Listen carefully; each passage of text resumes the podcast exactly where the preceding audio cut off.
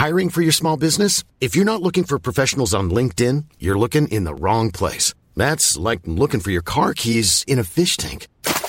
LinkedIn helps you hire professionals you can't find anywhere else, even those who aren't actively searching for a new job but might be open to the perfect role. In a given month, over 70% of LinkedIn users don't even visit other leading job sites. So start looking in the right place. With LinkedIn, you can hire professionals like a professional. Post your free job on linkedin.com slash people today.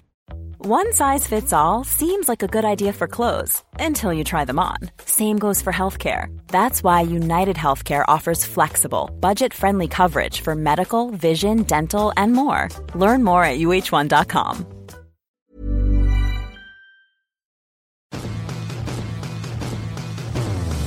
You're listening to Blue Jays Nation Radio With Cam Lewis and Tyler Yaremchuk. a member of the Nation network of podcasts. Episode 158 of Blue Jays Nation Radio. Coombsy, I'm happy to be back with you, but holy shit, could the Blue Jays do anything positive? That was a miserable weekend of baseball on the one weekend of the year where the vibes should be the absolute highest at Rogers Center. That was brutal. That was brutal. And I don't, I, I don't even know what to say with this team anymore. It's, it's frustrating. No, yeah. Last podcast, me and Brandon had we had really positive vibes heading into this. We were almost um, after the last series, we were almost all positives. We were like, they've won three series in a row, two and one, two and one, two and one. They're like the 2016 team. It might not be pretty, but they get the job done. They'll excel during the dog days of summer. They'll beat teams because of their pitching. They'll beat teams because of clutch hitting. And then Boston's rolling into town for Canada Day weekend and they've lost five games in a row. They're in last place in the AL East. They're imploding. The Jays can, they have a perfect chance here with all the energy from Canada Day weekend. They can beat the Red Sox and shove them down further down into fifth place. And they did not do that. They lost all three games and it was pretty much as bad as you could imagine, right? Like all those games being like heartbreaking losses. Like I'd probably rather just tune out of like a nine nothing blowout than watch some of the ways they lost. Like in the third game, they essentially got walked off in their own building. It felt like they were on the road, though they were at home. And then, of course, the play at the plate in the second game, incredibly frustrating. Uh, just an awful weekend. Very bad for the Bubs. Let's get into three up, three down, and coming up with three downs for this series was remarkably easy. Uh, we can just go game by game for the most part. Um, game one, you only get three hits. You're not winning a lot of baseball games when you only come up with three hits. Jose Berrios looked average for the first time in a long time, which I mean, whatever. You could spin that as a positive, right? He's, uh, he, he's been so good for so long that if one of these happens every two months, I'm not going to sit here and like carve the guy. But to me, the bigger thing was the offense. Like you've got to have games where your offense can come through and, and pull you through when your starting pitcher's average.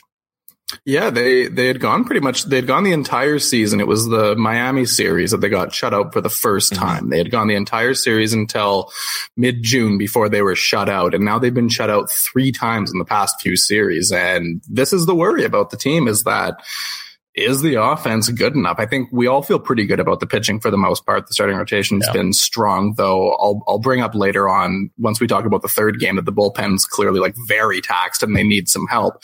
But that's the thing we worry about with this team is is the offense. They gave up a lot of their offensive depth last year, and in Yep. recent games, they, they in the past few weeks shut out three times, and not by great teams. The Red Sox aren't a fantastic pitching team. It was James Paxton, though. To be fair, like uh, you know, James Paxton always seems to pitch well in Canada. It's kind of a shame that that game didn't come one day later on Canada Day, because if they're going to take an L on Canada Day and get carved up by somebody else, at least have it be a pitcher from BC. That's kind of a cool thing to happen, but it comes the day before, so it's not as great. But yeah, I mean, Paxton's a fine pitcher, but not one where you're going to be sitting there feeling good about yourself, only getting three hits in a game and not scoring once. That's that's that's not good. It's it's it's not possible at all to even find a positive from that game offensively. With the Berrios thing, it's you know if if if we're at the point now where six innings, four earned runs, no walks, five hits, eight strikeouts is a bad start, then that's great because last year his bad start was, you know, eight earned runs over three innings. And we're not seeing those anymore. If this is going to be his clunker, then that's fantastic. That's a number two or three starter. Yeah, hundred percent. I, I had no problems with Berrios in that game. Like again, he got hit a bit. Strikeout pitches were still going. Didn't walk anyone. Like that was just one of those games where it's like, okay, they got to you a little bit.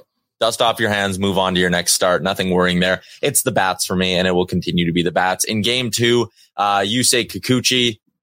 This is kind of how the year's been going for Yusei Kikuchi. It's been a couple of starts where you go, hey, he might have it, and then a start like the one against Boston where it's like, okay, they're, they really do hit him hard. Um, he doesn't even get out of the fifth inning in this one. Yeah, that was a frustrating one because he had really looked like he he had found his kind of best groove there that he had really had since joining the Blue Jays as a free agent. He against Miami had that six innings, only two hits, no walks, no earned runs start. That's after that when we were saying, hey, that's probably his best out as a Blue Jay ever.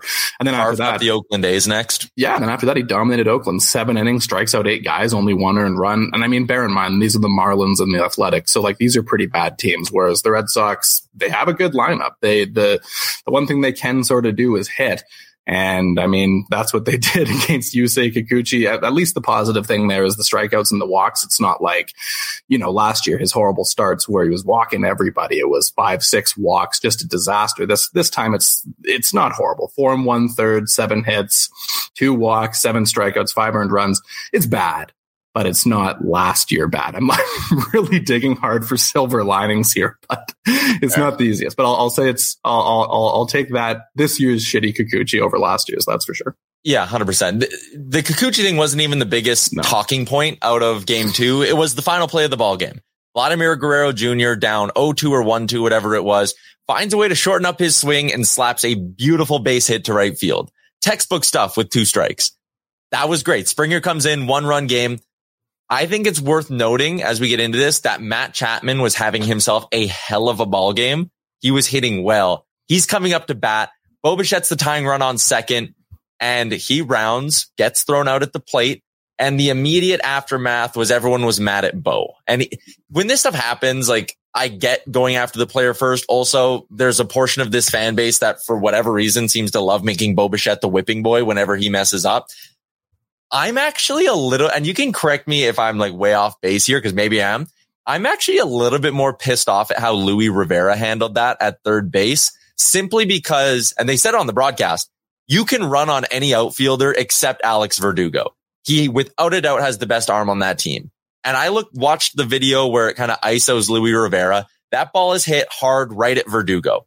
Louis Rivera at first is waving, and then he just throws up the little one hand stop sign if you're in Bo Bichette's head there, you are coming hauling ass around third base. The adrenaline of it being Canada Day. You know you're the tying run. The crowd is loud. You're rounding. You look up.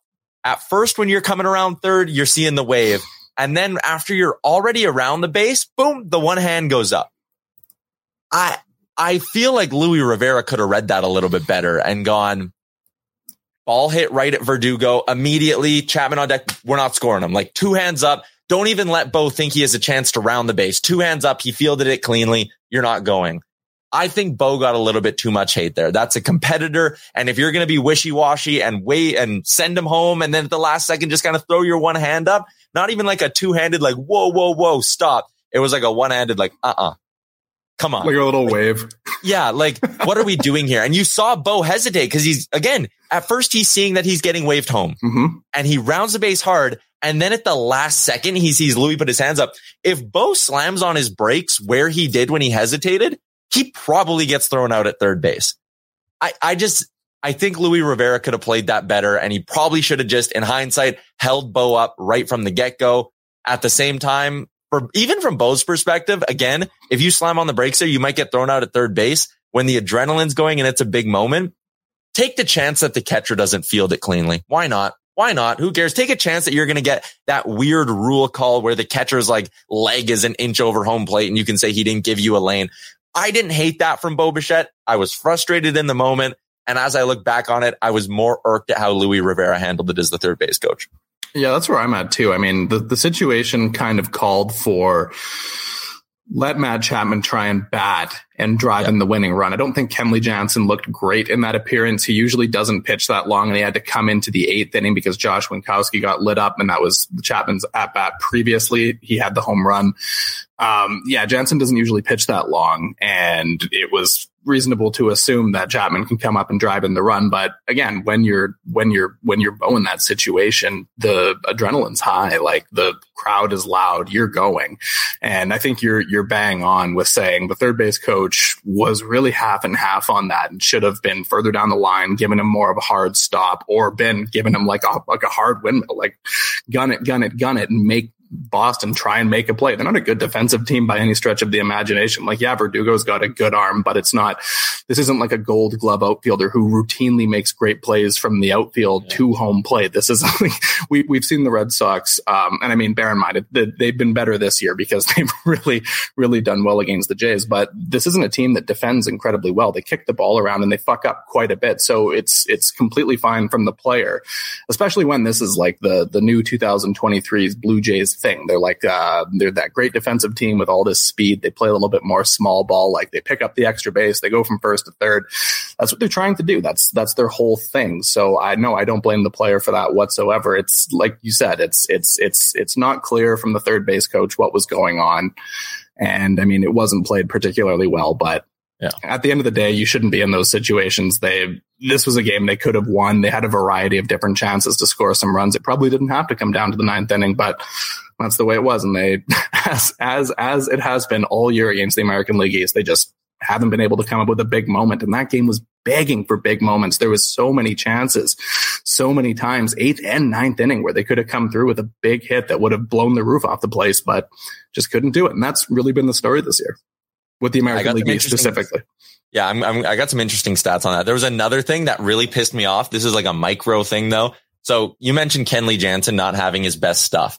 Kevin Kiermaier comes up first that inning. First pitch called strike. Okay. Kenley Jansen's attacking the zone, right? You're the first guy in the inning. I don't blame him for not swinging at it, whatever. George Springer comes up next. What is it? First pitch called strike. Kenley Jansen is attacking the zone. Bo Bichette comes up third. You can't throw Bo Bichette a first pitch strike. He swings at the first pitch no matter what, but it's a first pitch cutter right down the pipe. Bo hammers it. Third guy up, Brandon Belt. I think at that point you should kind of be like, hmm, three straight first pitch strikes, right?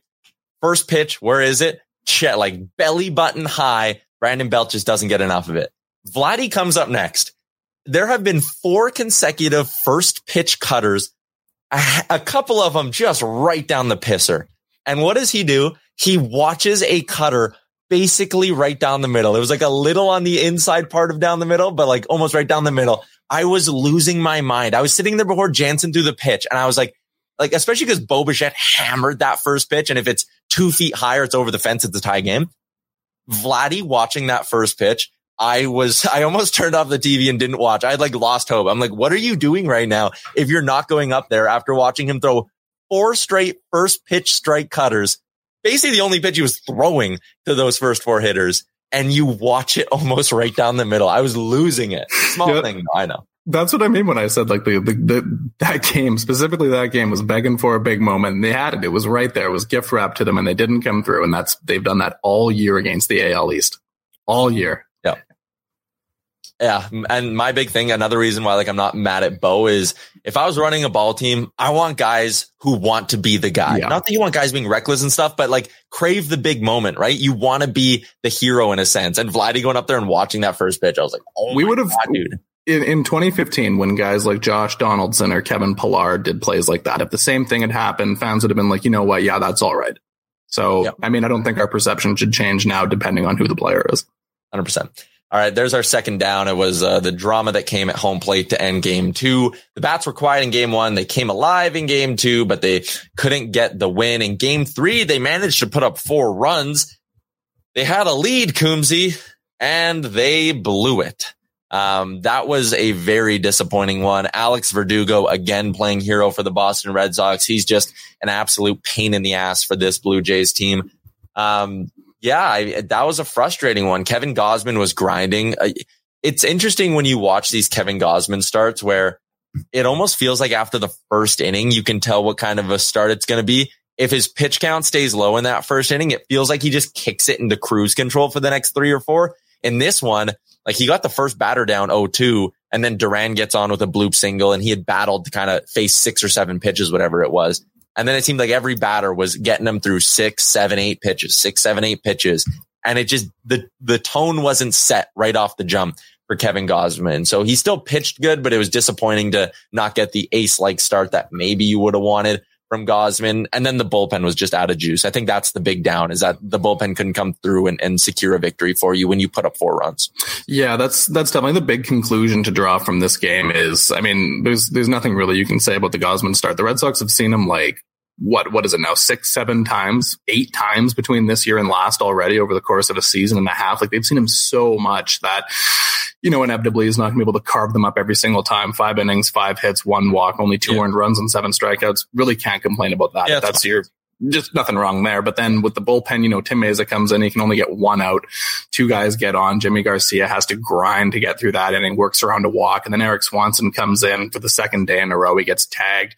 He allows a couple of earned runs. Then Trevor Richards throws the um, three up, three down, three strikeout inning, which is great. He's been fantastic. And then Romano, this was, this was actually kind of funny because they finally, it's, it was his first time in the entire series and they finally got a chance to put on the Romano you know, it's all Canada themed red aesthetic video that they do with the light show. And they finally have a chance in the third game when they're tied going into the top of the ninth inning for their closer to come in and for them to do all that. And then immediately allows a solo home run to Alex Verdugo. And I said this earlier, it, it, it felt like they got walked off at home. Like they could have just yeah. ended the game right there and not played the bottom of the ninth. Like the Jays had lost in the top of the ninth inning. And I think the fact that and I, I really don't like to be this this overly pessimistic, um, negative guy because I think when you're going into a bottom of the ninth situation already losing, you're more likely to lose the game than you are to win. The pitcher is going to beat the batters more often than they do. That's just that's just normal. But um, given the way things have gone, no one was expecting a rally in the ninth inning. No. Nobody was. Nobody was thinking, oh yeah, they're gonna, you know, someone's gonna draw a walk and steal second, and then they're gonna single him in, and then the next guy's gonna hit a bomb. Nobody was thinking that. And that's just the unfortunate thing, I think, with, and I don't know if this is entirely rational or maybe it's just the way the weekend went and the way the season has gone against the AL East opponents.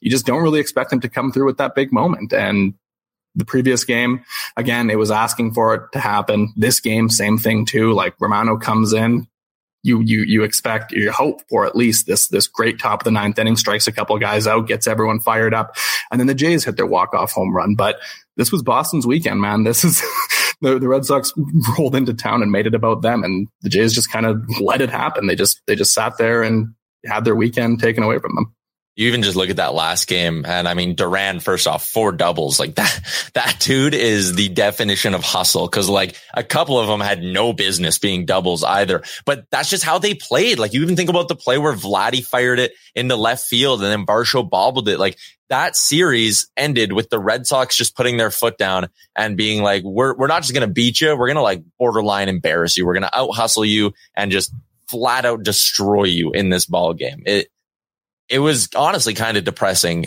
to see again this Jays team. We've gone back to this conversation a handful of times, Cam, but this Jays team that coming into spring training was supposed to play good fundamental baseball, hustle really hard. They, they might lose, but they'll never get outworked. They'll never lose in the fundamentals. That game, they got out hustled. They got out fundamental. I did not even a word, but whatever. You get what I'm saying? Like, right? Like just the Red Sox beat the shit out of them in every category.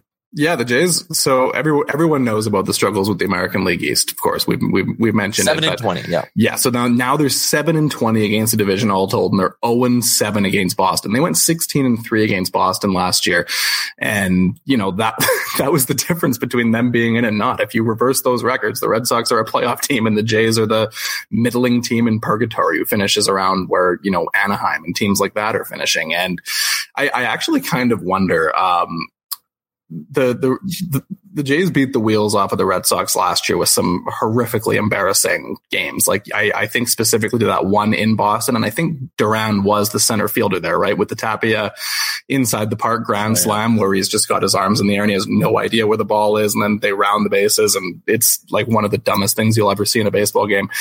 And then you go back to the offseason. I remember Alex Verdugo was um, appeared on a podcast and he was talking about Alek Manoah kind of unnecessarily chirping guys, and it was weird because we hadn't really heard much talk from that during the season. So we were like, is there actually a beef between these teams? It kind of just seemed like the Red Sox were bad and the Jays had their number. But do you think that last year the Jays beat them so bad and kind of rubbed it in their faces so much that the Red Sox are now coming into 2023 and their World Series is beating the Blue Jays? Do you see how Nick Pivetta was acting pitching in that ball game? Like, I mean, I get he's a Canadian guy pitching in Canada, but like that felt like more than just I want to oh, pitch oh, yeah. well. That felt like I want to beat you very badly. And and and Verdugo's home run, you see, you know, yeah, like uh, Duran when he was getting all of his doubles, like man, they look charged up. And, I, and I, am not sitting here complaining. I'm not blaming them or mockingly saying, "Ooh, the Red Sox, your World Series is beating the Jays." I don't blame them at all. If the, the roles were reversed and the Jays last year went, you know, three and sixteen against Boston, and and and it was you know Tapia in center field putting his arms up in the air and somebody else hitting the inside the park grand slam, and you know we'd be thrilled if Vladdy was hitting a home run and pimping it. Who cares? Like this is what it is. But I, I do wonder from Boston's perspective if, if they just got beaten so badly that they came into this year and they're like, those games that we have against the Blue Jays are circled on the calendar and we have to win those games. And they're, they're like, they're in, man. Like they, yeah. they play those games like they're playoff games. And I don't think the Jays are matching that energy at all. Mm-hmm. All right. Uh, you 16 and 28 now on Canada Day for the Blue Jays. Do they burn the red jerseys, never wear them again? I don't know. Um, I kind of like them. I know some people love to be, and I think again, this is unique because me and you are Western Canadians who are diehard Jays fans. And a lot of people, I think in Toronto love to like, Oh my God, wearing red. Why are you doing that? Like blah, blah, blah. And they almost like push back against the Canada's team thing. But for me, way out here, I love that the Jays embrace the Canada's team thing. Yeah, it's it's great for all the fans everywhere else. I mean, of course, Toronto people in Toronto don't really care about that. That's sort of just what it is. But I, I, I don't have a problem with the red jerseys. The one qualm I have with them though is they do sort of look like Rogers branded jerseys. So when they're wearing them, they really have like uh, these are the Rogers Toronto, the Rogers Communications Toronto Blue Jays energy to me. I do think they look nice though. I like the red. I think it's sharp. I think it's sharp too. Uh, all right. I got some stats I want to throw your way. These come from Brian Swain on Twitter. And he said the Blue Jays make absolutely no sense. And he had a little thread here. They have 16 wins this year when scoring three or less runs. That is the most in the majors when scoring three or less runs. They have 19 losses when they score four or more runs. That's tied for the third most in the majors. That is such a weird flip flop between those two. I think um, I, I, wish I had written these stats down because I just saw them uh, last night on Twitter. People were talking about both Jordan Romano and Erik Swanson have significantly better numbers when they're protecting a lead than when they come into a game. Either you know they're losing by one run, they're trying to keep it close, or the game's tied, trying to keep it close, like last game situation when when they're tied and Romano allows the ninth inning home run. It seems like those are the situations where these guys are imploding.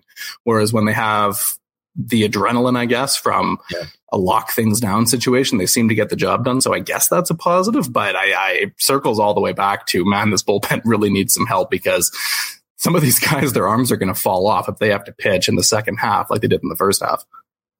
Uh, the next one, he said 38 wins against non-divisional opponents. That is the second most in the majors. 20 losses in their division, also second most in the majors. I mean, it's, it's ridiculous. It'll hurt them come tiebreaker time if that's indeed a factor, but it is crazy the way they just can't seem to come through in big ball games. Well, this is, this is the thing about, about them that's so disappointing. Like you can look at the record and be fine with it. Like they're they're right in the mix for a playoff spot.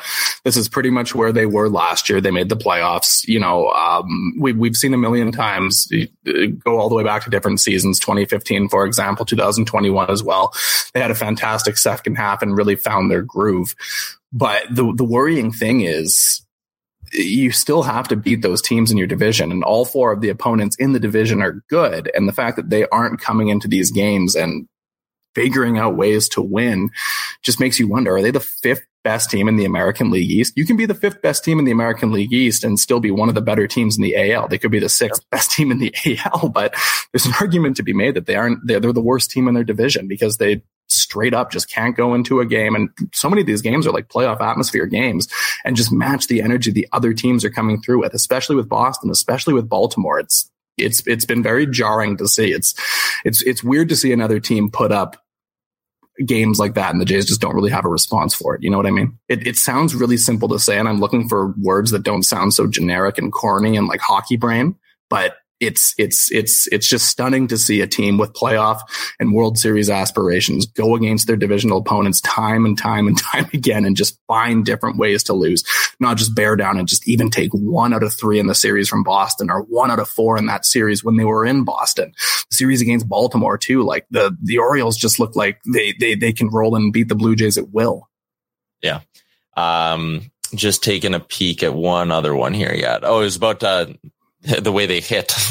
this is great. a 263 batting average with the bases fully empty. That is the second highest in the majors. A 241 batting average with runners in scoring position. That ranks them 25th with no one on second best team at getting base knocks with runners in position 25th.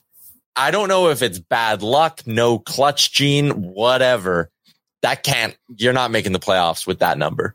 Is that like a bad depth thing? Like I'm, I'm kind of looking, looking at the, like the roster composition and the lineup and the sequencing. And you think like, okay, you got the guys at the top, they're getting on base, but you got a lot of guys at the bottom who are not contributing a hell of a lot. So maybe it's that like the, the one, two, three, four spots are getting on and then the five through nine spots just aren't doing it. That would be my, guess based on what those numbers mean, but I don't know. Like there, uh, we there haven't been very many positives to draw offensively. The lineup really does leave a lot to be desired.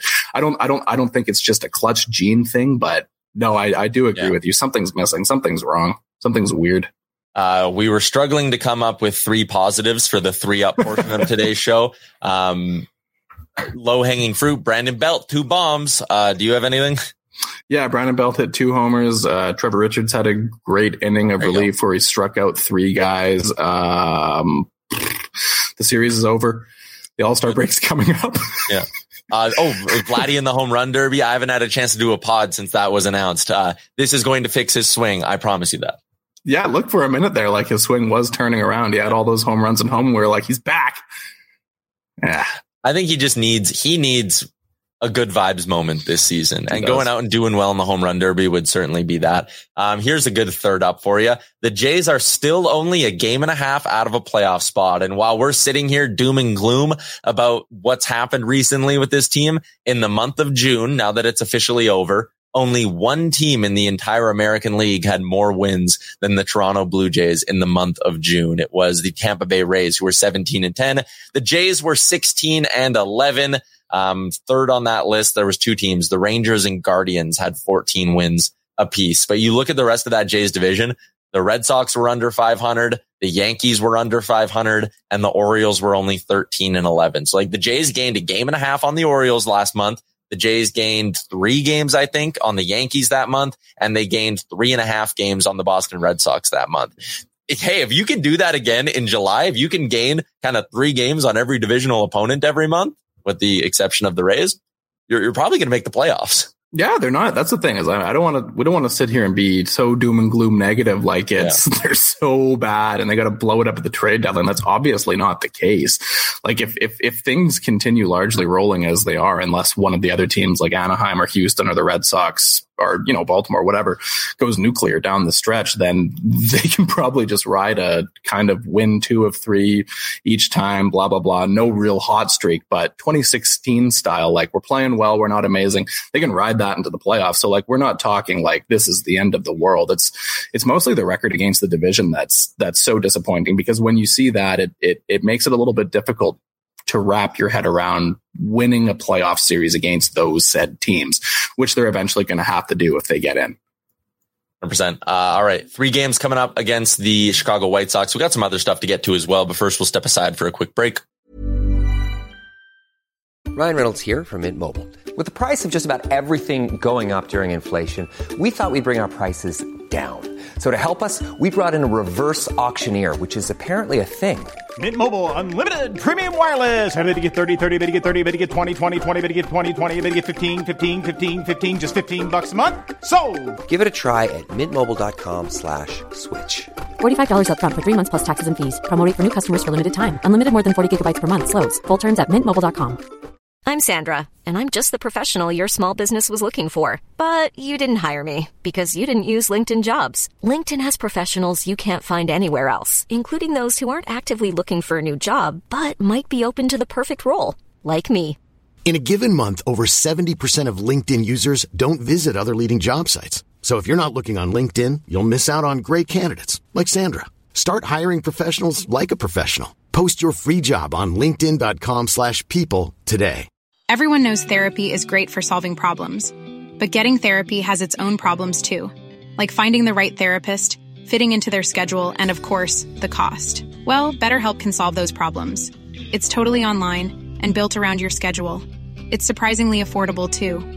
Connect with a credentialed therapist by phone, video, or online chat, all from the comfort of your home.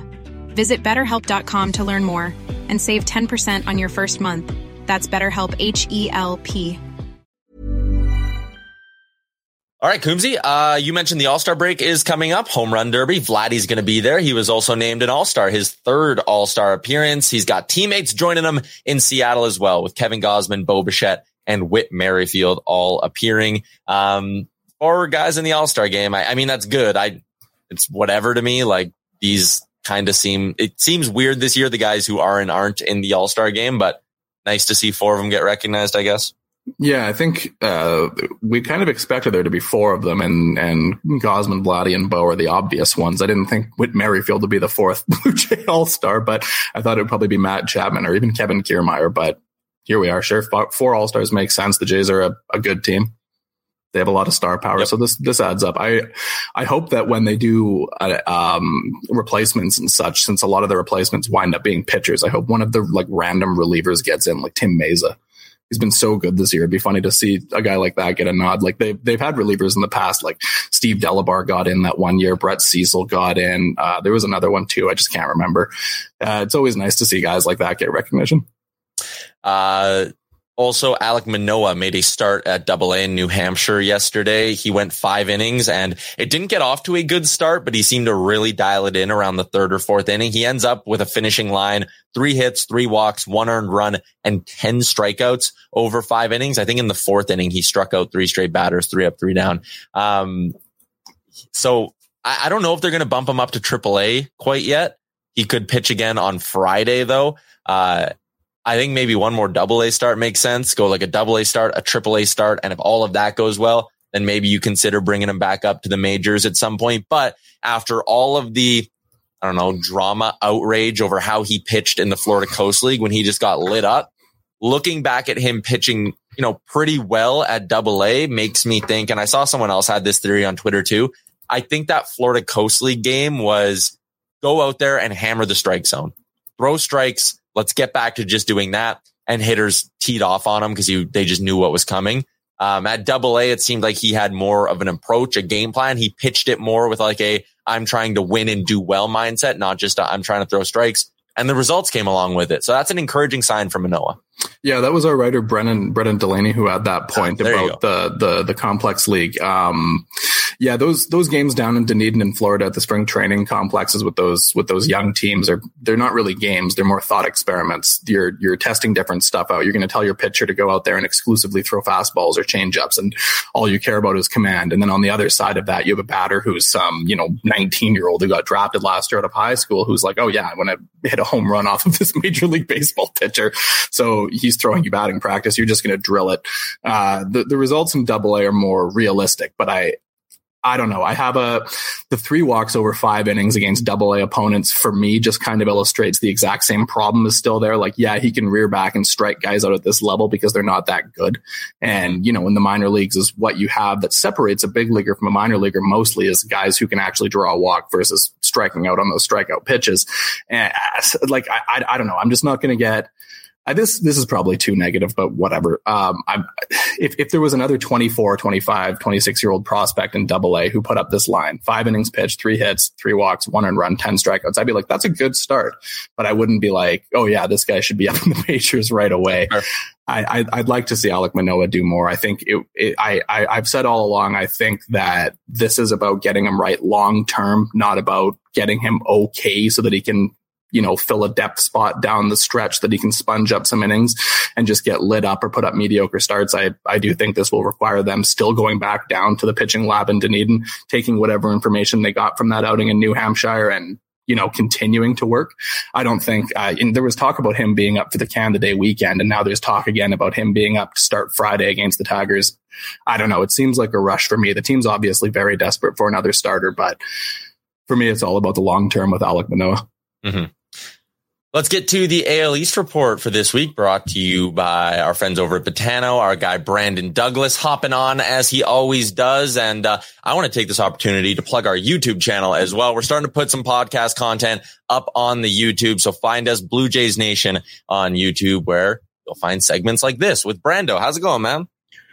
I'm great, guys. I wish uh, we were once again meeting under better news. Uh, the the weather here in the greater Edmonton region over the weekend kind of matched the feeling around the Toronto Blue Jays here on Monday morning. But you know what? I actually come in with a little bit of a ray of sunshine because apart from the one team who we know how they made out in division, which was the Red Sox, of course, getting the sweep, everyone else kind of actually had a pretty equally doom and gloom type weekend. So if we if we look ahead, you know, we got two series against some lesser opponents heading into the All Star break. We can continue to ride that optimism you guys kind of led into the break with there. So the, the Red Sox after the sweep, they will be back at home for three games versus the Texas Rangers starting on Tuesday, much like uh, everybody except the Yankees and Orioles are going to play each other, kind of kicking off the new series this week on July 4th down in the States. There'll be games on all day long. So anybody that gets the chance to either work from home or have something on in the background, tons of baseball to watch on on Tuesday while you're at work, or maybe if you have an extended long weekend.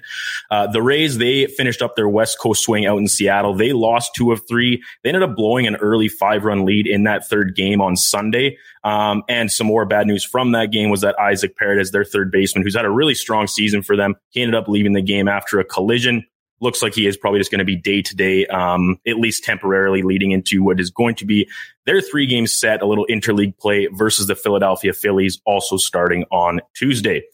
Uh, the Yankees, they lost two of three in St. Louis in some interleague play of their own. A lot of rain delay through northeast of the United States once again this weekend. So game one did get postponed. Played the doubleheader on Saturday, which they split before ending up losing game number three on Sunday.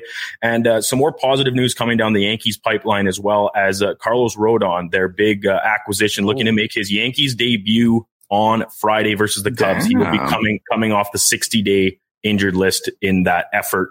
Uh, and then Nestor Cortes, uh, another big name for them uh, to get back in to help with some of their injury troubles. He kind of continued his rehab. Things are looking like they're progressing along overwhelmingly positively. Uh, and the Yankees, they will have a four game in division matchup with the Orioles. That one does get going here on Monday night. Those Orioles, they lost two of three to the Twins. So, uh, you know, here's your chance to plug in how bad the AL Central is. Well, they won a series against a very good Orioles team, Coombsy. Uh, but Austin Hays, he's also listed day to day. He had a little, I think it was a hip contusion. He ended up leaving one of their games with. And I, if I'm not mistaken, he was named a reserve um, at the All Star game. So, uh, who knows? Maybe there's one of the injury uh, replacement type things if he can't uh, nurse that back to health right away. Uh, Felix Bautista ended up getting his 22nd save in their lone win in the series. And the Orioles will face Domingo German coming off of his perfect game here in the series opener on Monday. And uh, as we throw up our standings here, guys, so this is there's been virtually no change in this in the last God, it seems like forever now, with except, the exception of the, the Blue Jays and the Yankees kind of bouncing around each other a couple times over this past week. But uh, I do have some more interesting things statistics wise about the schedule and the standings because you guys had talked about of course toronto struggles against the al east. They are the only team in division with a bad record but around the entire american league whether it be uh, the central or the west this last little bit nobody's really playing well. The the fellow teams in the hunt for these playoff spots the twins five and five in their last 10 cleveland six and four Texas four and six, Houston six and four, and even in division, no other team's been better than 500 over the last 10 games. Um, and then I'm just going to throw up this guy here. So this is the actual divisional splits, and we continue to rag on the the Blue Jays struggles in division. But uh, I don't have these ones up on the board. But other divisions against the AL East, there's only two teams that have an above 500 record against the AL East, and it is the um, leading Texas Rangers. And I'm just waiting for this to pull up in front of me. I know what's reloading at this exact moment, but I believe it is the uh, the leading division, uh, Minnesota Twins as well. Yeah, the Twins are. Oh no, pardon me. Twins are 12 and 14. The Texas Rangers are 10 and 9. No other team besides Texas is above 500 against the AL East. everybody in division except the Jays, who are the abysmal seven and twenty. So there are some things to kind of, um, you know what, the the the in division struggles are apparent, and we talked about if the tiebreakers come down to it, it might end up biting the Jays in the ass. But they're kind of in the same boat as the rest of the league at this mm-hmm. point. That this is just a lot of really good baseball teams that all happen to play each other a lot of times. Um, so you know what? We'll we'll take that with a grain of salt moving forward, and um, and hope for the best heading into the the All Star break. All right. There you go. Thanks, Brando. And a good chance for the Jays against some weak teams coming up here into the All Star break to rack up a couple of wins. So let's get into our preview of what's coming up next. Monday, off day today for the Blue Jays. And then it's three against the Chicago White Sox, a little six game road trip for the Jays heading into the All Star break. Both the White Sox and the Tigers are well below 500 on the season. So that's something to look at and go, hey, an interesting little opportunity for the Jays. Uh, the Chi Sox are 37 and 49. The Tigers are 37 and 46. So Coombsy, this is just a good chance for the Jays to, to go out there, put their pedal to the floor and, and head into the All Star break on a high. I think that would do a lot of good for this team. Yeah, you pretty much have to, at minimum, win four of these six games, of course. I mean, getting swept by the Red Sox on Canada Day weekend and then going into the All Star break, doing like three of three against the White Sox in Detroit would be far from ideal. So yeah. we should be expecting better than that. The the interesting thing, um, the, the, starters coming up here: Bassitt on Tuesday versus Lucas Giolito, Jose Berrios versus Lance Lynn, who's had a terrible season, and then Yusei Kikuchi versus question mark question mark question mark, and then Friday against Detroit, they got the bullpen day. Will it be Alek Manoah coming up? Will it be the Trevor Richards, Bowden Francis thing again? Who knows? And then against Detroit, you have Gausman and Bassitt to finish it off on the weekend. So pretty good chance here. Two pretty pretty bad teams. We we know all about the American League Central. I've mentioned it many many many times. Jays got to beat up on these teams because they cannot beat the teams in their division. So they got to do really really really well against the Central and the West. Looking at Lucas Giolito, he, he's not bad. Like he's got a 3.53 ERA. He, he is a solid arm in that White Sox rotation. In his last seven games, 3.4 ERA. In his last appearance, he did give up four earned runs to the LA Angels, but he went seven innings. He struck out nine. Like this is a guy who's been pretty consistent for the White Sox. Lance Lynn, on the other hand, has been anything but. In his last seven games, he has a 6.75 ERA on the year. His ERA is nearly at six and a half. In his last three outings, he has allowed a total of 11 earned runs as well, including a wild game for him against the Seattle Mariners cam where he pitched seven innings, gave up three earned runs, struck out 16 batters. Like he has been, he's been an absolute roller coaster this year. So hopefully the Jays can uh, keep him at a low point on that roller coaster. Uh, three against the White Sox, three against uh, the Tigers. We'll be back on Thursday though to break down what happens. Three straight eight o'clock Eastern starts as well. So an hour later on the start times this week for the Toronto Blue Jays as they roll into the south side of Chicago. Coombsy, enjoy this series and we'll chat again ne- er, later on in the week. Best wishes. Planning for your next trip?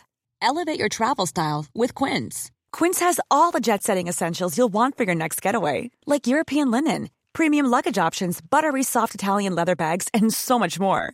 And is all priced at 50 to 80% less than similar brands. Plus, Quince only works with factories that use safe and ethical manufacturing practices. Pack your bags with high-quality essentials you'll be wearing for vacations to come with Quince. Go to quince.com/pack for free shipping and 365-day returns. Mom deserves the best, and there's no better place to shop for Mother's Day than Whole Foods Market. They're your destination for unbeatable savings, from premium gifts to show-stopping flowers and irresistible desserts. Start by saving 33% with Prime on all body care and candles. Then get a 15-stem bunch of tulips for just $9.99 each with Prime. Round out Mom's menu with festive rosé, irresistible berry chantilly cake, and more special treats. Come celebrate Mother's Day at Whole Foods Market. Imagine the softest sheets you've ever felt. Now imagine them getting even softer over time. That's what you'll feel with Bowl and Branch's organic cotton sheets. In a recent customer survey, 96% replied that Bowl and Branch sheets get softer with every wash. Start getting your best night's sleep in these sheets that get softer and softer for years to come. Try their sheets with a 30-night guarantee. Plus, get 15% off your first order at bowlandbranch.com. Code BUTTERY. Exclusions apply. See site for details.